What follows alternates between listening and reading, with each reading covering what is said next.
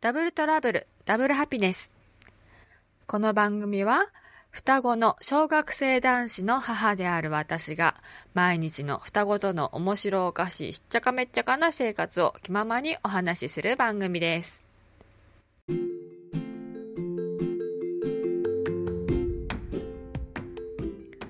おはようございます。こんにちは、こんばんは。お元気ですか？え、ー、と、うちは双子が、え、ー、と、今、小学校3年生なんですけども1人が、えーと、この間風邪をひいてしまいまして、えーと、だんだんね東京も寒くなってきてあの昼と朝晩のこの寒暖差が結構激しくって寝つく時には結構あなんか暑いなって感じなんですけども夜中朝方はやっぱり暑く。暑くじゃないや寒くって体が冷えるみたいな感じなんですけども、うんと、いつもなんかねあの2人ともなんですけど結構暑がりであのお腹を本当に 気づけば出して寝てるみたいな。そしてああもうと思って触るともう体がもう冷たくなりながら寝てるっていう感じなんですけどもねなんか私がこうかけすぎてあげるのかなどうなんだろう分かんないんですけどなんか自分で寝ながらなんか寒いと思ったらかければいいのにって思うんですけどなかなかそれができなくって。ね子供ってそんなもんなのかな。それとも私がやっておかないで放っとくとまあ風邪はひきながらでもどんどん自分はかけれるようになっていくのか。ね、なんか難しいなと思いながらまあ難しくないんだけど。ねなんか風邪ひいてほしくないなって思うからかけちゃうんだけどかけるのかな？かけるよね。そうだよね。気づいたらかけるかな。気づかなければかけれないからそれで風邪ひいちゃったりする時もあるけども。ね。そのなんか生きる力みたいのをどんどん自分で身につけてほしいけれども。なんか教わってできることじゃないのかなとか思ったりしてます。まあそんなこんなでそう一人が風邪をひいてしまったんですね。って言ってもまあいつもこの季節は、うんと、秋の花粉もあるしあのいろいろその鼻炎持ちなので、まあ、鼻は結構グズグズ通年しているのが、まあ、春と秋にはちょっとひどくなってっていう感じなので、まあ、あのいつも飲んでる薬あの受診昨日したんですけども、まあ、いつも飲んでる薬を、まあ、しっかり飲むと。っていう感じですかね。あとはその鼻が出てるいつもより出てるのでその鼻の詰まりを解消するようなお薬を1つ追加で飲むっていうだけで、まあ、普通に学校に行っていいよっていうことだったんですけどもねあのとりあえず今こんなコロナでうん、なんだろうみんながすごく神経尖ってるし、まあ、風邪症状があったら学校休んでくださいみたいな 感じで言われてるので昨日は、えー、と月曜日だったんですけどもお休みをして朝一で小児科に行ったんですけど、うん、やっぱり双子まあ小小学校、うん、双子だけじゃなくてあの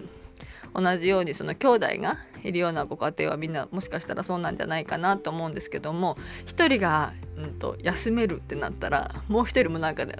俺も具合悪いかもみたいな 俺も行きたくないみたいな感じになりますよね。なるんですよ。うん、私もなんか身に覚えがある感じがしますけども。まあ月曜日は基本的にうん、めんくさいし寒くなってきたから布団も出たくないし学校休めるんだったら行きたくないみたいな。別に学校が嫌いとかいうわけじゃなくて学校行っちゃえば楽しいんだけども行くまでがとりあえず面倒くさいですよね。それでだから一人が行かなくてもいいってなったらもうずるいみたいな。うん、まあ前よりかはその本当に幼稚園の時とか小学校1年生ぐらいの時よりかはなくなった感じがしますけどもそれでも今まだ3年生でやっぱり、うん、1人が休むなら俺も休みたいな。しかもそんなにしんどそうじゃなさそうだしみたいな。ね思いっきりその熱がすごい出ててぜいぜいしててとか本当に具合悪くてだったらなんかしょうがないなって諦めるんでしょうけど今回はそんな本当にただ鼻が いつもより出てるぐらいな感じだったのでなんかずるいみたいな感じでしたね。うん、なんだろう双子を育てて双子生まれてから多分ねずっとテーマっていうか私の中で悩みながらでもこうしようとか、まあ、いつも結構考えながらどうすればいいのかも、うん、いつも考えながら、えーと、やっているのがやっぱりその平等を保つみたいなことなんですね。なんか平等って2人を育ててて、うんと、どんどん感じるようになったのは例えばあの同じものを全く同じものを与えるとか全く同じように、うん、接するとかいうことではないなっていうふうにもうだいぶちっちゃい頃から気づき始めましたね。うん、なだろう。同じようにすればいい。例えば、うん、例えばねあのお菓子にしても同じお菓子を買ってあげてとか同じ服を同じ枚数買ってとかいうことが決して2人のうん平等に扱われている感じのその満足感にはつながってないんですね。うん、回数そうだなうん例えばお菓子だったら確かにあの1人の方が多い回数をもらってたらすごく不平等だと感じるけれども例えば、うん、そんなに好きでもないお菓子を同じだけもらっても例えば1人はすごく例えばポッキーが好きで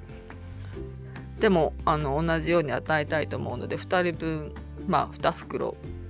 ポッキーのあの大袋の中にあるのを1袋ずつあげたとしてところが1人の満足度はすごく高いけれどももう1人は別に好きじゃなまあもらったら嬉しいけども特別好きではないそしてもう1人の方がすっごいポッキー好きなのを知ってるんですよそうするとなんか同じように同じものをもらってても例えば、うんと、モキチの大好物がポッキーだとしたらなんか諭吉の方は同じようにポッキーをもらっててもモキチずるいっ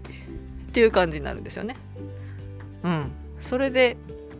じゃあモキチにはポッキーを諭吉には諭吉が好きなうんなんだろうな。すぐ出てこないけど。まあいやポテトチップスを。って与えると私の中では何だろうな。ポテトチップスの方が量が多いからとか わかります？あと例えば値段がこっちの方が高いから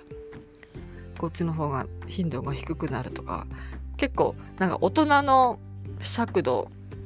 と子供のこの尺度ってまた全然違うんです。そう。大人の尺度は例えば値段だとか大きさだとかクオリティだとかなんだけども、うん、それがイコールで子供たちの満足度にはつながらないっていうのはね、うん、すごく感じますね。だから何が平等なんだろうとかは結構いつも、うん、迷う時があるか迷わない考える時があるしまあでもねだんだんやってて、まあ、8年も間もなく9年になるので思うのは、うん、一人一人とやっぱりそれぞれなんだろうそれぞれだなそう双子だからって結構ね双子は双子はってなんか同じように一括りで考えちゃってる自分がもともといたんだろうなっていうそれがだんだんなくなってきたうん、それをなくすることが一番平等なんだろうなっていうふうに感じるようになってきました、うん、だから今回も一人風邪をひきました。だったら俺もじゃなくっていやいやそれぞれの人間別々だからあなたが病気な時はあなたが休みます。今日は諭吉が具合が悪い風邪なので諭吉がお休みします。ということだよね。それがその諭吉が例えば2回3回って休むのが例えば病気になる回数が多くって休む回数が多かったりするともう吉はやっぱりずるいみたいな感じになるんだけどもそうした時には何だろうな確かにずるいなって思うかもしれないけどもあなたが病気になった時にはあなたがきちんと休むしなんだろうでもその前にもう吉がすごい自分で健康管理ができてることがすごいねっていうそうやってだからうんマイナスの方に行かないようにね何て言うかすごいって褒めるようにそっちを頑張るようにするようになったかな。うん、そうですね。前まではそのマイナスの方をこう埋めるっていうかそうじゃないそうじゃないっていうのが、うん、あなたは元気だから今日は休まないんだよじゃなくてうわすごい！もう吉はすごい！上手に健康管理ができてるね。きちんとうがいしてるね。きちんと手洗ってるね。そしてあのちゃんと丈夫な体に育ってくれてるんだね。すごいね。ありがとう。みたいな。そっちのなんか嬉しくなるような感情に持っていくようにするとなんかその辺がうまくいくのかな。って少しずつ母も学んでいってる感じがします。ね。難しいんです結構。いやでも難しくないんだよね。そのまんま一人の人間として考えてそれぞれ好きなものをうん。あの甘えさせる甘えさせ甘やかしすぎるわけでもなく、うん、我慢させすぎるのでもなくちょうどいい具合で、うん、満足度。だから値段とかクオリティとかじゃなくってその満足度でものを測っていかなきゃいけないなーって思ったりします。でもねどうしてもいろいろ双子って比べちゃったりするしね難しいんですよ。うん。なんだろうね。宿題とかも一人はねさあやんなきゃいけないことやった方がいいんじゃないって後でいっぱい遊べる時間作った方がいいよねって先にやっちゃやっちゃやんなきゃいけないことやっちゃおうって言うと一人はささっとサクッと始められるんですけどもう一人はねとりあえずじゃあ漫画本一冊読んでからみたいな感じでいやいや漫画本一冊読んでからってさもうあの晩ご飯の時間になっちゃうからあの宿題できないんだけどみたいな感じになるとなんかうん。ほんでサクサクとやっちゃってる方はそのやり取りをしてる間にも宿題なんか終わっちゃってもうさっさとね遊び始めるわけですよ。そうするとなんかそうするとなんかずるいみたいな。なんだろうね。うん。同じようにやればいいのにと思うんだけど それぞれやっぱりね人だから違うんだよね。それをなんか同じようにこの子は茂吉はやってんのに諭吉はとか。それも結局比べることになるしそれはなんだ平等じゃないのかな？一人一人と一人として受け止めてないってことなんだろうね。なんかニコイチで対応してしがちな私の悪いところなんだろうなって思ったりして結構ね難しいなと思ったりします。他の双子ちゃんのお家とか、えーと、と兄弟がいるご家庭なんかはどうしてるのかな？いろんなこと私も知りたいなと思います。そしてこれからねあの双子ちゃん生まれるとか今双子に同じ双子の育児に同じように悩んでいるみたいな人とかいたらなんか一緒に、うんと、お話できたらいいないろんな意見を聞きたいな感想を聞きたいなと思ったりします。では今日はこの辺で終わります。じゃあねまたね。